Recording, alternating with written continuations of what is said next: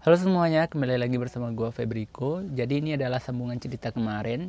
Jadi bagi kalian yang belum dengerin cerita gua saranin kalian buat dengerin di part yang pertama.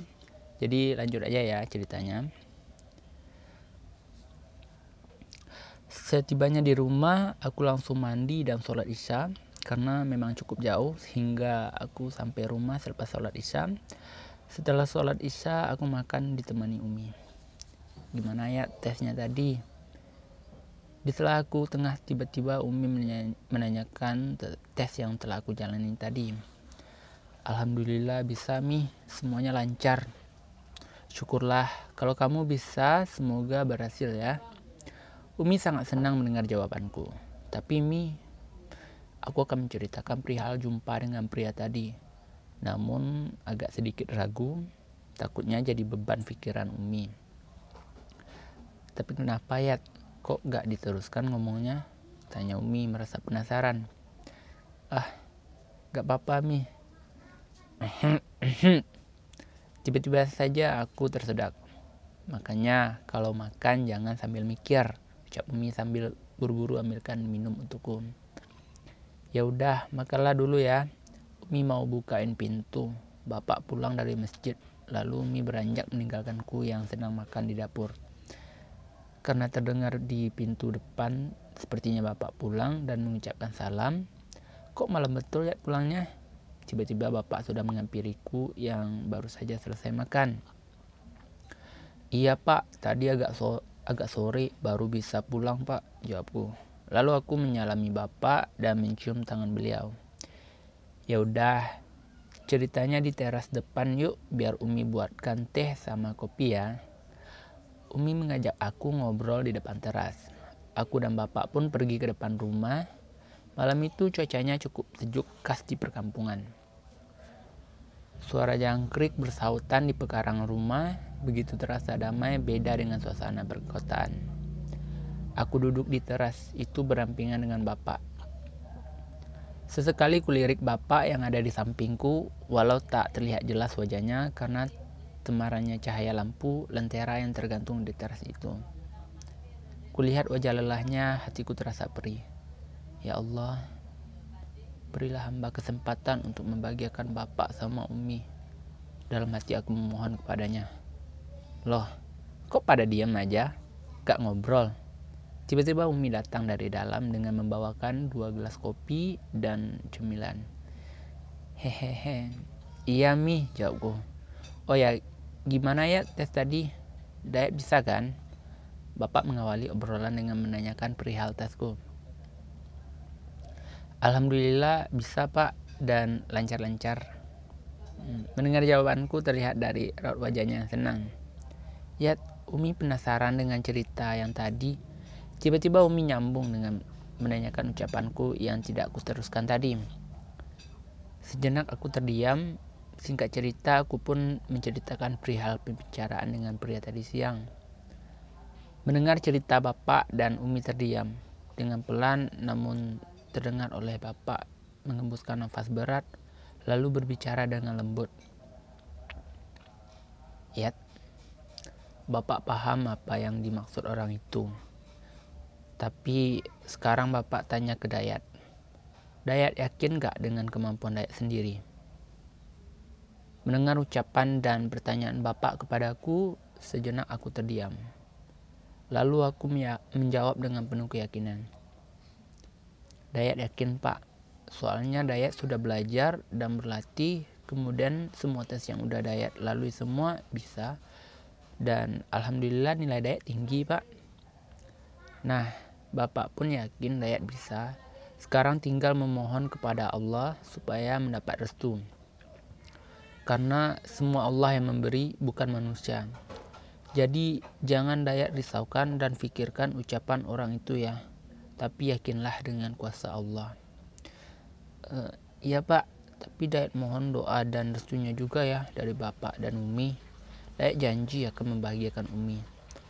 Tak terasa bening air mataku kembali menetes. Mendengar ucapanku, Umi yang sedari tadi diam di samping kananku memelukku. Bapak sama Umi nggak perlu dayat minta, pasti selalu merestui dan mendoakanmu ya. Seminggu kemudian tibalah waktu yang begitu mendebarkan. Datang namun begitu dinantikan, yaitu pengumuman hasil akhir tes kami. Ratusan bahkan ribuan cases menunggu pengumuman itu. Dari pagi hari kami sudah berkumpul. Singkat cerita, pada waktu sorenya pengumuman itu dikeluarkan dengan dada berdebar-debar. Aku membaca nama-nama yang lulus di papan pengumuman dan aku berteriak, "Alhamdulillah!" Aku berusaha keluar dari kerumunan para cases yang ingin melihat hasil perjuangannya. Setelah aku keluar, aku bersujud syukur sambil menangis bahagia. Terima kasih ya Allah, Kau telah memberikan kesempatan padaku. Dengan penuh bahagia, lalu aku berjalan keluar. Dari tempat itu, aku ingin segera pulang untuk mengabari keberhasilanku pada Bapak dan Umi. Begitu aku di pintu gerbang, tiba-tiba, "Dek, gimana? Kamu lulus?" Ada seseorang yang menepuk pelan bahuku. Sontak aku terkejut dan kupalingkan muka. "Oh, Bapak," ternyata yang bertanya tadi pria yang tempo lalu. "Siap, Alhamdulillah saya lulus Pak." "Wah, hebat kamu ya, selamat ya." Pria itu menyodorkan tangannya dan memberi salam kepadaku. "Siap Pak, makasih ya Pak," jawabku seraya menerima salamnya. Namun tanpa kuduga, pria itu memelukku sambil berkata dengan pelan, "Dari awal tes saya sudah yakin kamu bakal lulus Dek. Seminggu yang lalu saya cuma ngetes kamu aja. Sekali lagi selamat ya." Lalu pria itu melepaskan pelukannya. "Siap Pak, makasih ya Pak," jawabku.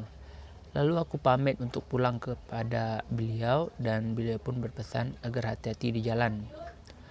Waktu menunjukkan pukul 5 sore, aku baru berangkat dari Pekanbaru menuju Bangkinang.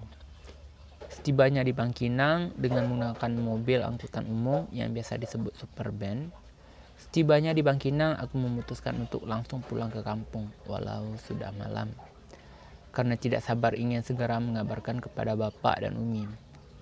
Selain itu, tidak ada waktu lagi karena lusa aku harus masuk ke lembaga pendidikan. Karena sudah malam, jam menunjukkan pukul 9, angkot menuju ke kampungku sudah tidak ada lagi. Namun aku mencoba menunggu di simpang Bangkinang sebelum jembatan. Siapa tahu ada mobil truk barang mau kasih tumpangan, pikirku. Waktu terus berjalan, namun belum juga ada tanda-tanda mobil lewat yang bisa aku tumpangi. Namun aku tak putus asa. Aku masih menunggu dan berharap ada mobil yang bisa memberi tumpangan untukku. Waktu sudah menunjukkan pukul 9:30 malam, akhirnya kulihat ada mobil fuso datang. Kulihat fuso itu berwarna hijau muda. Aku pun mencoba melambaikan tangan kananku memberi isyarat meminta tumpangan. Kulihat mobil itu menghidupkan lampu sen ke kiri dan berhenti. "Pak, bisa saya numpang?" Aku coba bertanya kepada supir fuso itu. "Mau kemana Dek?" tanya supir itu bertanya dari jendela kaca yang dibuka. Hanya sedikit hingga aku tidak bisa melihat wajah supir tersebut. "Saya mau ke Suram Pak," jawabku. Supir itu tidak langsung menjawab iya atau tidak. Lalu, "Ayo naik," jawabnya. Aku pun dengan senang hati segera naik. Alhamdulillah ada supir yang baik, pikirku.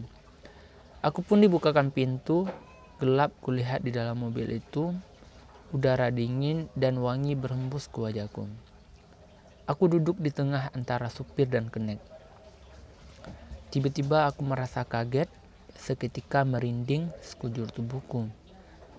Ini kan, jangan terkejut dan takut nak." Supir itu bicara padaku. "Ya, ini kan mobil yang seminggu lalu aku tumpangi." Iya Pak," jawabku dengan suara dan tubuh gemetaran menahan takut. "Selamat ya nak atas keberhasilanmu." Astagfirullah, kembali supir itu bicara. Bahkan ia memberikan selamat padaku dengan sikap dan intonasi bicara seperti minggu lalu. Bicara dengan sikap, tatapan mata, maksudnya dengan bicara dengan sikap tatapan mata kosong ke depan, padahal aku kan baru naik mobil ini dan tidak ada ngobrol, bahkan aku kasih tahu kalau aku lulus di dalam tes. Pikirku berkecamuk. Sungguh aku tak berani lagi coba melihat ke kiri dan kananku. Siapa? Makasih Pak, jawabku singkat. Singkat cerita, aku pun sampai di simpang kampungku.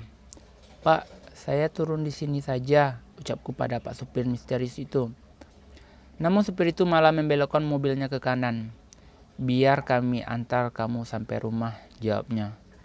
Aku tak menjawab lagi dan hanya diam. Yang anehnya, supir itu seperti tahu di mana rumahku. Tanpa bertanya, ia tahu kapan dan kemana harus berbelok. Lalu, sudah sampai nak, turunlah. Sekali lagi selamat ya buatmu dan selamat tinggal, ucap supir itu. Supir itu menyodorkan tangannya untuk memberi salam padaku. Melihat hal itu, ya Allah, gimana nih? Aku takut untuk menerima salam tangannya. Tapi tak mungkin pula aku menolaknya. Dengan tangan gemetaran, akhirnya aku terima juga salamnya. Dingin, sedingin es tangannya. Seperti biasa pula yang aku lakukan didikan orang tuaku, ketika bersalaman dengan orang yang lebih tua, aku cium tangannya. Wangi tangannya walau sedingin es. Singkat cerita, aku pun turun dari mobil fuso itu. Aku berdiri di depan rumahku dan melambaikan tangan perpisahan serta ucapan terima kasihku. Lalu supir misterius itu pergi. Setelah mobil itu berlalu, aku pun membalikan badan, hendak masuk ke rumah. Dan ternyata Umi sudah berdiri di depan teras rumah. Assalamualaikum, salamku ke Umi. Waalaikumsalam, jawab Umi. Loh, kok sampai malam kali ya? Kenapa gak nginap aja di Bangkinang? Ucap Umi sambil menerima salam dan ciumku. Iya Mi, soalnya lusa Dayat harus udah masuk Mi. Untung ada supir yang baik antarkan Dayat sampai rumah ini. Aku menjawab dan memberi alasan pada Umi. Apa? Diantar mobil? Umi kebingungan mendengar jawabanku. Umi lihat Dayat jalan kaki tadi gak naik mobil. Dek. Jantungku serasa berhenti berdetak saat Umi mengatakan bahwa aku tadi ketika pulang berjalan kaki tidak diantar pakai mobil. Aku pun dengan cepat mengalihkan pembicaraan agar Umi tidak bingung. Oh iya, maksud Dayat diantar sampai lapangan itu Mi. Aku memberi alasan yang memang tak jauh. Sebelum rumahku ada lapangan sepak bola. Oh, ya udah, ayo masuk, ya Umi. Setelah buka sepatu, aku pun bebersih diri dan salin pakaian. Tak lupa aku sholat isya dulu. Karena saat waktu itu sholat isya aku tengah di perjalanan. Yat, ayo makan dulu. Tiba-tiba Umi memanggilku untuk makan malam. Aku pun keluar kamar menuju dapur. Kulihat di sana ada bapak sambil merokok. Aku pun menyapa dan menyalami bapak. Aku makan malam dengan ditemani bapak dan Umi. Oh ya, bapak gak makan? Tanyaku ke bapak di sela makanku. Bapak mah udah makan tadi. Lagian ini udah jam berapa? Oh iya, sekarang udah jam 11 malam. Selesai makan dan minum, aku mulai membuka obrolan mengenai kelulusanku. Pak, Mi, kalau Dayat gak lulus dalam tes ini gimana? Umi dan bapak tak langsung menjawab pertanyaanku. Mereka hanya diam, namun terlihat tegang dan sedih dari raut wajah tuanya. Ya, kalau bapak mah gak masalah. Berarti belum rezeki Dayat. Yang penting Dayat harus kuat dan sabar. Demikian jawaban bapak. Umi hanya diam dan tertunduk sedih. Aku berdiri dari kursiku dan melangkah ke hadapan bapak dan Umi yang duduk berdampingan. Pak, Mi, Dayat lulus. Aku sampaikan kelulusanku seraya aku bersujud di kaki mereka. Sontak Umi menangis haru dan langsung memelukku. Selamat enak, ucap bapak dan umi. Jadilah polisi yang beriman, tetaplah rendah hati, serta bertanggung jawab atas kewajibanmu, ucap bapak kepadaku. Selesai. So, jadi itu cerita dari Bang Dayat. Ceritanya itu bikin antara takut plus sedih ya. Sedihnya itu terharu kan. Jadi mungkin ini udah rezeki Bang Dayat juga ya, karena dia itu orangnya taat ya. Semoga bagi kalian yang mau daftar tes kepolisian atau tes apa saja, kalian itu harus jujur, karena kejujuran itu adalah modal buat kita semua. Sekian ceritanya. Bagi kalian yang mau dengar-dengar ceritanya itu, kalian bisa buka-buka Spotify lagi ke bawah. Di episode yang berikutnya itu banyak tuh, sebelumnya maksudnya ya, banyak tuh yang menurut gua itu menarik. Sekian, assalamualaikum warahmatullahi wabarakatuh.